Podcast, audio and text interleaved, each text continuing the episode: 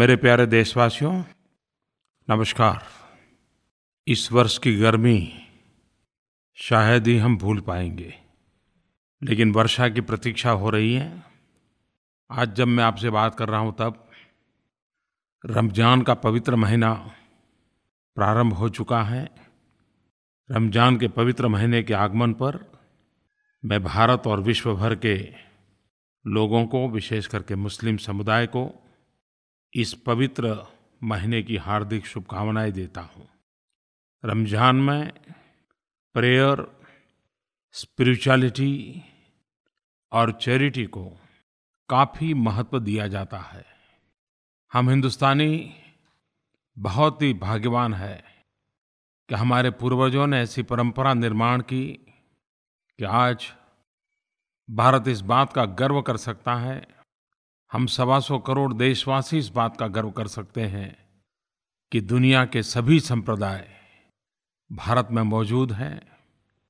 ये ऐसा देश है जो ईश्वर में विश्वास करने वाले लोग भी और ईश्वर को नकारने वाले लोग भी, मूर्ति पूजा करने वाले भी और मूर्ति पूजा का विरोध करने वाले भी, हर प्रकार की विचारधारा, हर प्रकार की पूजा पद्धति, हर प्रकार की परंपरा, हम लोगों ने एक साथ जीने की कला आत्मसात की है।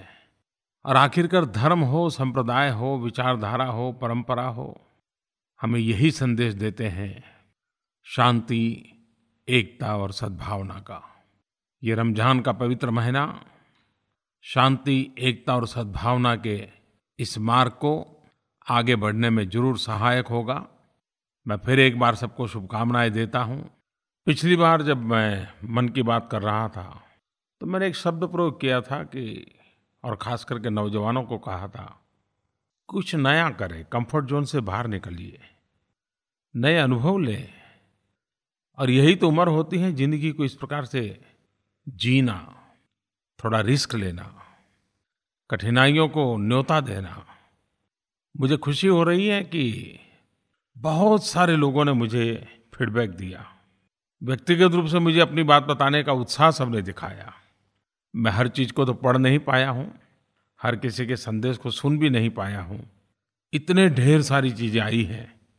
लेकिन मैंने सरसरी नज़र से भी जो देखा, किसी ने संगीत सीखने का प्रयास किया है, कोई नए वाद्य पर हाथ आजमा रहा है, कुछ लोग यूट्यूब का उपयोग करते हुए नई चीज़ें सीखने का प्रयास कर रहे हैं, नई भाषा सीखने का प्रयास कर रहे हैं, कुछ लोग कुकिंग सीख रहे हैं, कुछ नृत्य सीख रहे हैं, कुछ ड्रामा सीख रहे हैं, कुछ लोगों ने तो लिखा है कि हम अब कविताएं लिखना शुरू की हैं। प्रकृति को जानना, जीना, समझना, उस दिशा में प्रयास कर रहे हैं। मुझे बहुत ही आनंद हुआ और मैं एक फ़ोन कॉल तो आपको भी सुनाना चाहूँगा। दिल्ली से दीक्षा कत्याल बोल रही हूँ। मेरे पढ़ने की आदत लगभग छूट ही चुकी थी, इसलिए इन छुट्टियों में मैंने पढ़ने की ठानी।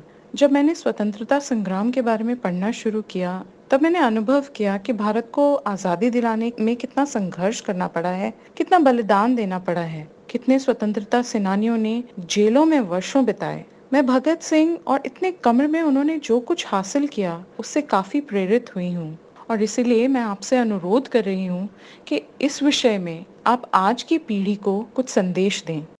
मुझे खुशी है कि युवा पीढ़ी हमारे इतिहास को, हमारे स्वतंत्रता सेनानियों को, इस देश के लिए बलिदान लेने वाले लोगों को, उनके विषय में जानने में रुचि रख रही है। अनगिनत महापुरुष जिन्होंने जवानी जेलों में खपा दी, कई नौजवान फांसी के तख्त पर चढ़ गए, क्या कुछ नहीं झेला, और तभी तो आज हम आज़ाद हिंदुस्तान में सांस ले रहे हैं। एक बात हमने देखी होगी कि आज़ादी के आंदोलन में जिन जिन महापुरुषों ने जेलों में समय बिताया, उन्होंने लेखन का, अध्ययन का बहुत बड़ा काम किया, और उनकी लेखनी ने भी भारत की आज़ादी को बल दिया। बहुत वर्षों पहले मैं अंडमान निकोबार गया था, सेल्यूलर जेल देखने गया था। आज वीर सावरकर जी की जन्म जयंती है। वीर सावरकर जी ने जेल में माजी जन्मठेप किताब लिखी थी। कविताएं लिखते थे, दीवारों पर लिखते थे, छोटी सी कोठरी में उनको बंद कर दिया गया था। आज़ादी के दीवानों ने कैसी यातनाएं झेली होगी। जब सावरकर जी की माजी जन्मठेप ये किताब मैंने पढ़ी और उसी से मुझे सेल्यूलर जेल देखने की प्रेरणा मिली थी। वहाँ एक लाइट एंड साउंड शो भी कार्यक्रम चलता है, वो बड़ा ही प्रेरक है। हिंदुस्तान का कोई राज्य ऐसा नहीं था, हिंदुस्तान की कोई भाषा बोलने वाला नहीं होगा जो आज़ादी के लिए काले पानी की सजा भुगतता हुआ अंडमान की जेल में, इस सेल्यूलर जेल में अपनी जवानी न खपाई हो। हर भाषा बोलने वाले, हर प्रांत के, हर पीढ़ी के लोगों ने यातनाएं झेली थी। आज वीर सावरकर जी की जन्म जयंती है। मैं देश की युवा पीढ़ी को जरूर कहूँगा कि हमें जो आज़ादी मिली है इसको कैसी यातना लोगों ने झेली थी, कितने कष्ट झेले थे। अगर हम सेल्यूलर जेल जाकर के देखें, काला पानी क्यों कहा जाता था जाने के बाद ही पता चलता है। आप भी कभी मौका मिले तो जरूर, एक प्रकार से हमारे आज़ादी के जंग के तीर्थ क्षेत्र हैं, जरूर जाना चाहिए। मेरे प्यारे देशवासियों, 5 जून महीने का पहला सोमवार है। वैसे तो सब कुछ सामान्य है, लेकिन 5 जून एक विशेष दिवस है क्योंकि विश्व पर्यावरण दिवस के रूप में उसे मनाया जाता है। और इस वर्ष यूएन ने इसका थीम रखा है कनेक्टिंग पीपल टू नेचर। दूसरे में शब्दों कहे तो बैक टू बेसिक। और नेचर से कनेक्ट का मतलब क्या है? मेरी दृष्टि से मतलब है खुद से जुड़ना, अपने आप से कनेक्ट होना।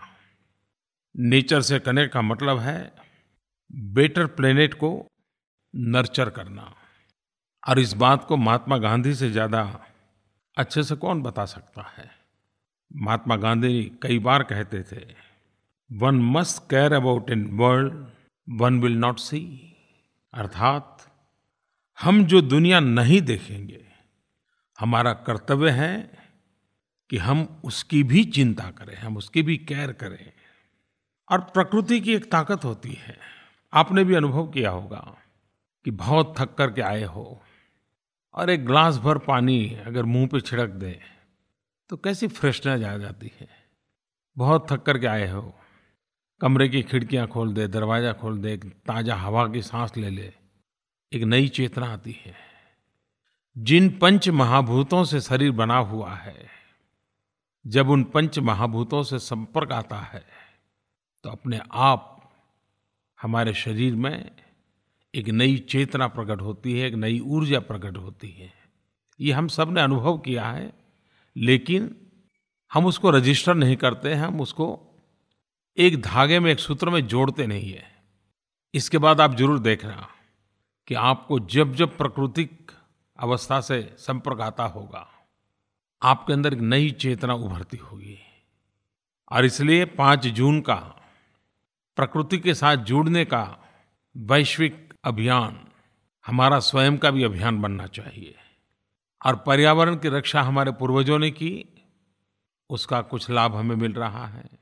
अगर हम रक्षा करेंगे तो हमारी आने वाली पीढ़ियों को लाभ मिलेगा।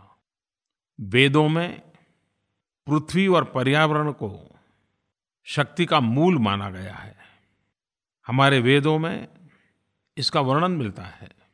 और अथर्ववेद तो पूरी तरह एक प्रकार से पर्यावरण का सबसे बड़ा दिशा निर्देशक ग्रंथ है और हजारों साल पहले लिखा गया है।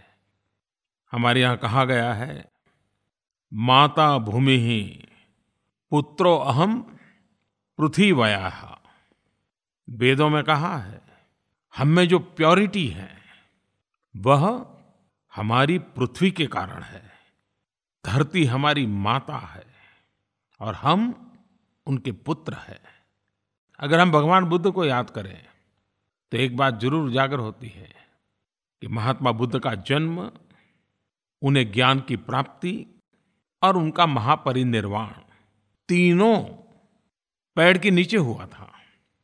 हमारे देश में भी अनेक ऐसे त्योहार, अनेक ऐसी पूजा पद्धति, पढ़े लिखे लोग हो, अनपढ़ हो, शहरी हो, ग्रामीण हो, आदिवासी समाज हो, प्रकृति की पूजा, प्रकृति के प्रति प्रेम एक सहज समाज जीवन का हिस्सा है। लेकिन हमने उसे आधुनिक शब्दों में, आधुनिक तर्क उसके साथ संजोने की ज़रूरत है। इन दिनों मुझे राज्यों से खबरें आती रहती हैं। करीब करीब सभी राज्यों में वर्षा आते ही वृक्षारोपण का एक बहुत बड़ा अभियान चलता है। करोड़ों की तादाद में वृक्ष बोए जाते हैं। स्कूल के बच्चों को भी जोड़ा जाता है, समाज से भी संगठन जुड़ते हैं, एनजीओ जुड़ते हैं, सरकार स्वयं इनिशिएटिव लेती है। हम भी इस बार इस वर्षा ऋतु में वृक्षारोपण के इस काम को बढ़ावा दें, योगदान दें। मेरे प्यारे देशवासियों, 21 जून, अब दुनिया के लिए 21 जून जाना पहचाना दिन बन गया है। विश्व योग दिवस के रूप में पूरा विश्व इसे मनाता है। बहुत कम समय में 21 जून का ये विश्व योग दिवस हर कोने में फैल चुका है, लोगों को जोड़ रहा है। एक तरफ विश्व में बिखराव की अनेक ताकतें अपना विकृत चेहरा दिखा रही है। ऐसे समय में विश्व को भारत की बहुत बड़ी देन है। योग के द्वारा विश्व को एक सूत्र में हम जोड़ चुके हैं। जैसे योग शरीर, मन, बुद्धि और आत्मा को जोड़ता है, वैसे आज योग विश्व को भी जोड़ रहा है। आज जीवन शैली के कारण, आपाधापी के कारण, बढ़ती हुई जिम्मेवारियों के कारण तनाव से मुक्त जीवन जीना मुश्किल होता जा रहा है। और ये बात देख में आई कि छोटी छोटी आयु में भी ये स्थिति पहुंच चुकी है।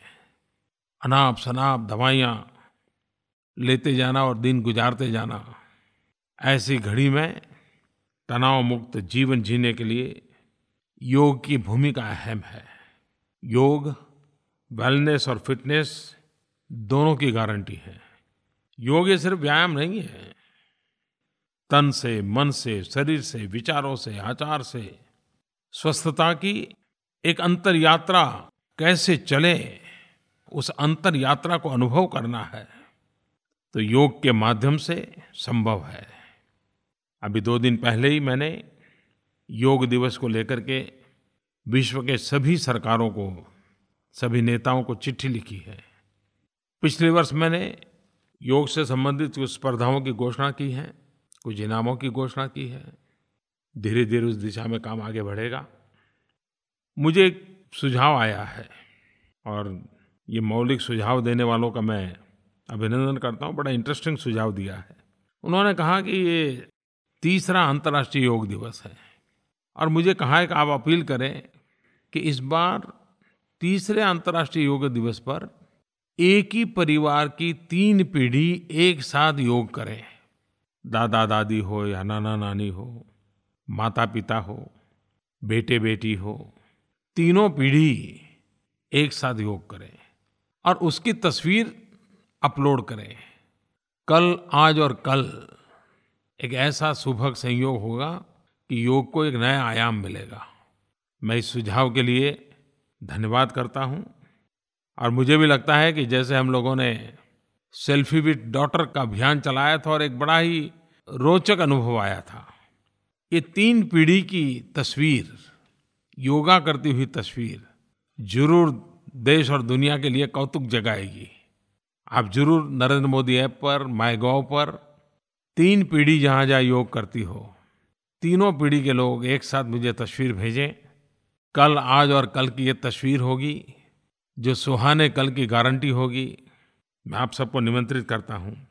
अभी अंतर्राष्ट्रीय योगा दिवस के लिए करीब 3 सप्ताह हमारे पास है। आज ही प्रैक्टिस में लग जाइए।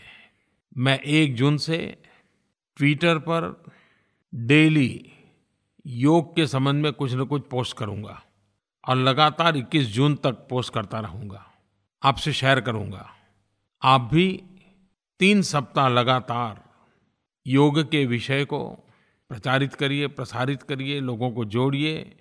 एक प्रकार से ये प्रिवेंटिव हेल्थ केयर का आंदोलन ही है। मैं निमंत्रित करता हूँ आप सबको इसमें जुड़ने के लिए। जब से आप लोगों ने मुझे प्रधान सेवक के रूप में कार्य की जिम्मेवारी दी है और लाल किले पर से मैंने जब 15 अगस्त मुझे पहली बार बोलने का अवसर मिला था, स्वच्छता के संबंध में मैंने बात कही थी, तब से लेकर के आज तक हिंदुस्तान के अलग अलग भागों में मेरा प्रवास होता है और मैंने देखा है कि कुछ लोग बारीकी से मोदी क्या करते हैं, मोदी कहाँ जाते हैं, मोदी ने क्या किया, बराबर फॉलो करते हैं। क्योंकि मुझे एक बड़ा इंटरेस्टिंग फोन कॉल आया और मैंने भी शायद इस प्रकार से चीज़ को सोचा नहीं था, लेकिन मैं इस बात को उन्होंने जो पकड़ा है इसके लिए मैं आभारी हूँ। ये फ़ोन कॉल से आपको भी ध्यान में आएगा। प्रणाम मोदी जी, मैं नैना मुंबई से। मोदी जी, टीवी पर और सोशल मीडिया में आजकल मैंने हमेशा देखती हूँ आप जहाँ भी जाते हैं वहाँ के लोग साफ सफाई पर विशेष ध्यान देते हैं। मुंबई हो या सूरत, आपके आह्वान पर लोगों ने सामूहिक रूप से स्वच्छता को एक मिशन के रूप में अपनाया है। बड़े तो बड़े बच्चों में भी स्वच्छता को लेकर जागरूकता आई है। कई बार उन्हें सड़क पर बड़ों को गंदगी फैलाते हुए टोकते हुए देखा है। काशी के घाटों से जो आपने स्वच्छता की एक मुहिम शुरू की थी, वो आपकी प्रेरणा से एक आंदोलन का रूप ले चुकी है। आपकी बात सही है कि मैं जहाँ जहाँ जाता हूँ वहाँ सरकारी मशीनरी तो सफाई का काम करती है, लेकिन इन दिनों समाज में भी एक सफाई का उत्सव बन जाता है। मेरे जाने के 5 दिन पहले, 7 दिन पहले, 10 दिन पहले काफ़ी मात्रा में सफाई के कार्यक्रम होते हैं। मीडिया भी उसको बड़ा प्राधान्य देता है। अभी मैं कुछ दिन पहले कच्छ गया था, गुजरात में बहुत बड़ा सफाई अभियान चला वहाँ। मैंने भी इसको जोड़ करके नहीं देखा था, लेकिन जब ये फ़ोन कॉल आया तो मैं भी सोचने लगा और मैंने देखा हाँ ये बात सही है। आप कल्पना कर सकते हैं मुझे कितना आनंद होता है इस बात को जान करके, और देश भी इन चीज़ों को कैसे बढ़िया ढंग से नोटिस कर रहा है। मेरे लिए इससे बढ़कर के क्या खुशी होगी कि मेरी यात्रा से भी स्वच्छता को जोड़ दिया गया है। प्रधानमंत्री के स्वागत के लिए बाकी जो तैयारियां होने की आदत होगी, लेकिन स्वच्छता प्रमुख बात होगी। ये अपने आप में स्वच्छता प्रेमी किसी को भी आनंददायक है, प्रेरक है। मैं इस स्वच्छता के काम को बल देने वाले सभी को बधाई देता हूँ। किसी ने मुझे एक सुझाव दिया, वैसे वो बड़ा मजाकिया सुझाव है, मैं नहीं जानता हूँ कि मैं इसको कर पाऊँगा कि नहीं कर पाऊँगा। मोदी जी, अब आप प्रवास तय करते समय जो भी प्रवास मांगे उनको कहो कि भाई अगर मुझे बुलाना है तो स्वच्छता का स्तर कैसा होगा, कितना टन कूड़ा कचरा आप मुझे भेंट करोगे, उसके आधार पर मैं अपना प्रवास तय करूं। आइडिया बहुत अच्छा है, लेकिन मुझे सोचना पड़ेगा। लेकिन ये बात सही है कि ये मोमेंट तो बनना चाहिए कि और चीज़ें भेंट सौगात में देने के बजाय अच्छा ही होगा कि हम भेंट सौगात में इतना टन कूड़ा कचरा सफाई करके दे देंगे। कितने लोगों को बीमार होने से हम बचाएंगे, कितना बड़ा मानवता का काम होगा। एक बात जरूर मैं कहना चाहूँगा कि ये जो कूड़ा कचरा है इसको हम वेस्ट न माने। वो वेल्थ है, एक रिसोर्स है। इसे सिर्फ गार्बेज के रूप में न देखें। एक बार इस कूड़े कचरे को भी हम वेल्थ मानना शुरू करेंगे तो वेस्ट मैनेजमेंट के कई नए नए तरीके हमारे सामने आएंगे। स्टार्टअप में जुड़े हुए नौजवान भी नए नए योजनाएं लेकर के आएंगे, नए नए इक्विपमेंट लेकर के आएंगे। भारत सरकार ने राज्य सरकारों की मदद के साथ, शहरों के जनप्रतिनिधियों की मदद के द्वारा वेस्ट मैनेजमेंट का एक बड़ा महत्वपूर्ण अभियान छेड़ना तय किया है। 5 जून विश्व पर्यावरण दिवस पर देश के करीब 4000 नगरों में सॉलिड वेस्ट, लिक्विड वेस्ट, इसको कलेक्ट करने के लिए उस प्रकार के साधन उपलब्ध होने वाले हैं। 2 प्रकार के कूड़ेदान उपलब्ध होंगे, एक ग्रीन कलर का, दूसरा ब्लू कलर का। 2 प्रकार के वेस्ट निकलते हैं, एक लिक्विड वेस्ट होता है और एक ड्राई वेस्ट होता है। अगर हम डिसिप्लिन फॉलो करें, इन 4000 नगरों में ये जो कूड़ेदान रखे जाने वाले हैं, सूखा कचरा नीले कूड़ेदान में डालें और गीला कचरा हरे कूड़ेदान में डालें। जैसे किचन का जो वेस्ट निकलता है, साग सब्जियों के छिलके हो, बचा हुआ भोजन हो, अंडे के छिलके हो, पेड़ पौधों के पत्ते आदि हो, ये सारे गीले वेस्ट है और उसको हरे कूड़ेदान में डालें। ये सारी चीज़ें ऐसे हैं जो खेत में काम आती हैं। अगर खेत का रंग हरा इतना याद रखोगे तो हरे कूड़ेदान में क्या डालना है वो याद रह जाएगा।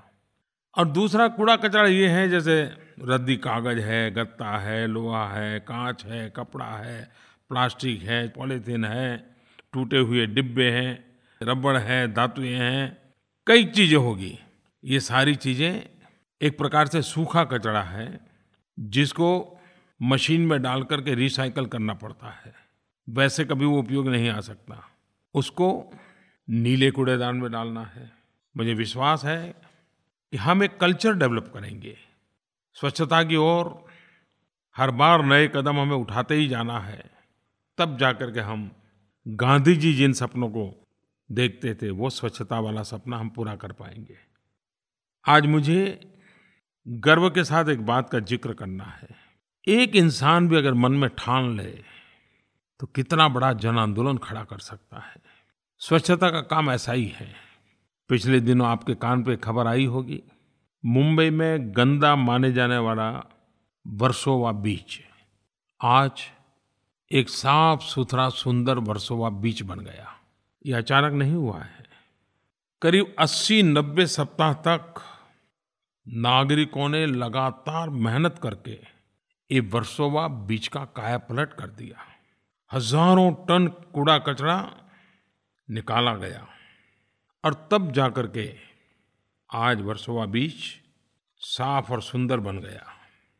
और इसकी सारी जिम्मेवारी वर्सोवा रेसिडेंस वॉलेंटियर VRV उन्होंने संभाली थी।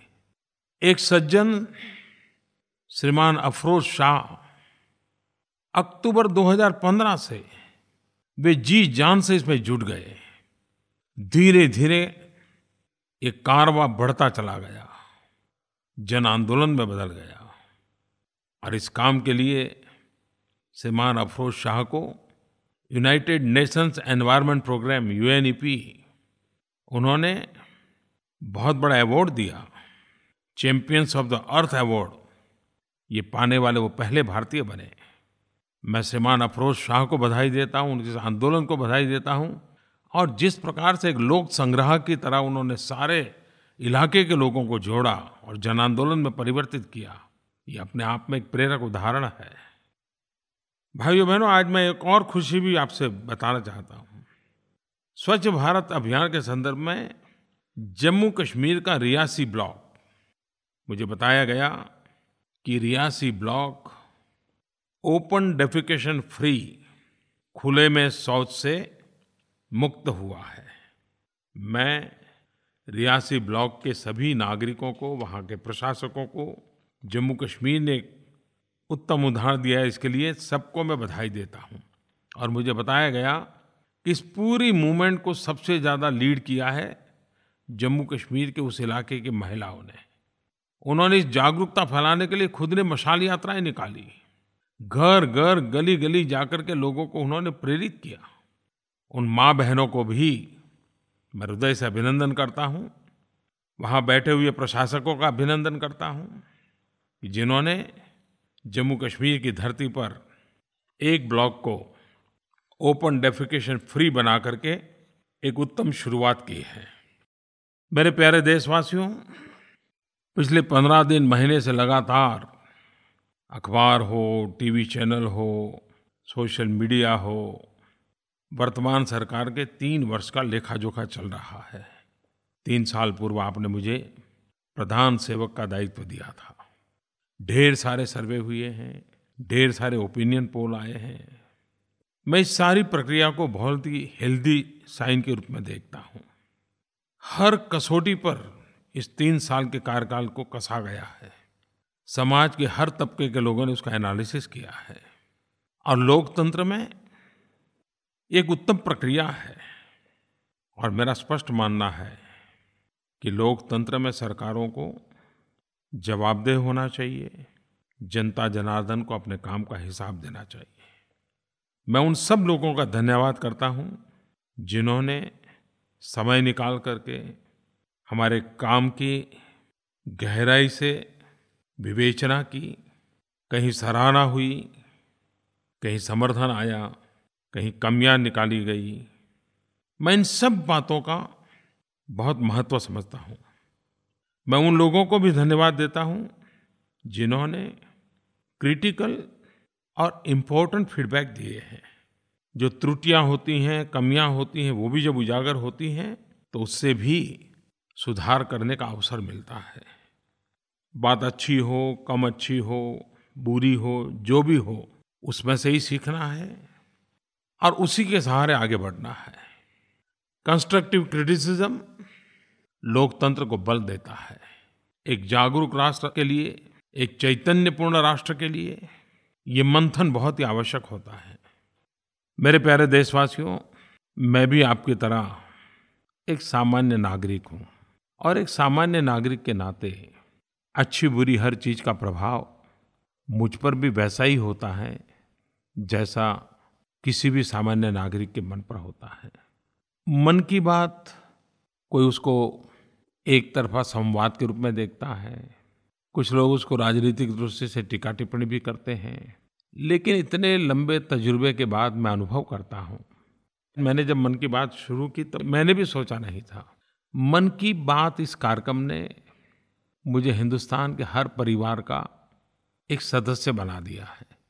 ऐसा लगता है जैसे मैं परिवार के बीच में ही घर में बैठ करके घर की बातें करता हूँ।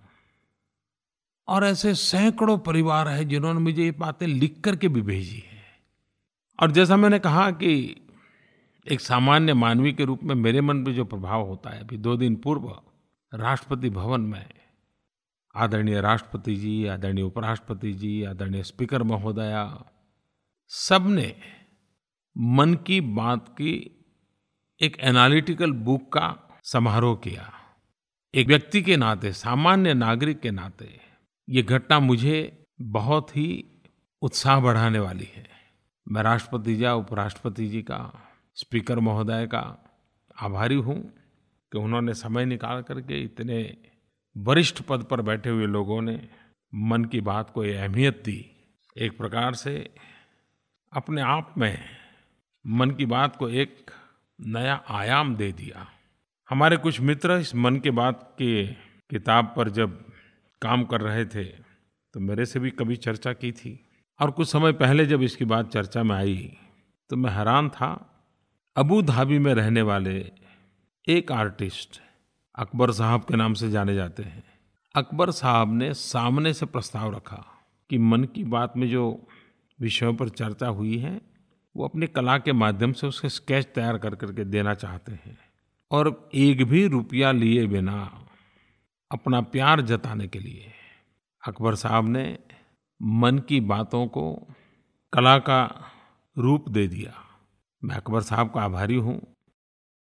मेरे प्यारे देशवासियों, अगली बार जब मिलेंगे तब तक तो देश के हर कोने में बारिश आ चुकी होगी, मौसम बदल गया होगा, परीक्षाओं के परिणाम आ चुके होंगे, नए सिरे से विद्या जीवन का आरंभ होने वाला होगा, और बरसात आते ही एक नई खुशनुमा, एक नई महक, नई सुगंध। आइए हम सब इस माहौल में प्रकृति के प्रति प्यार करते हुए आगे बढ़ें।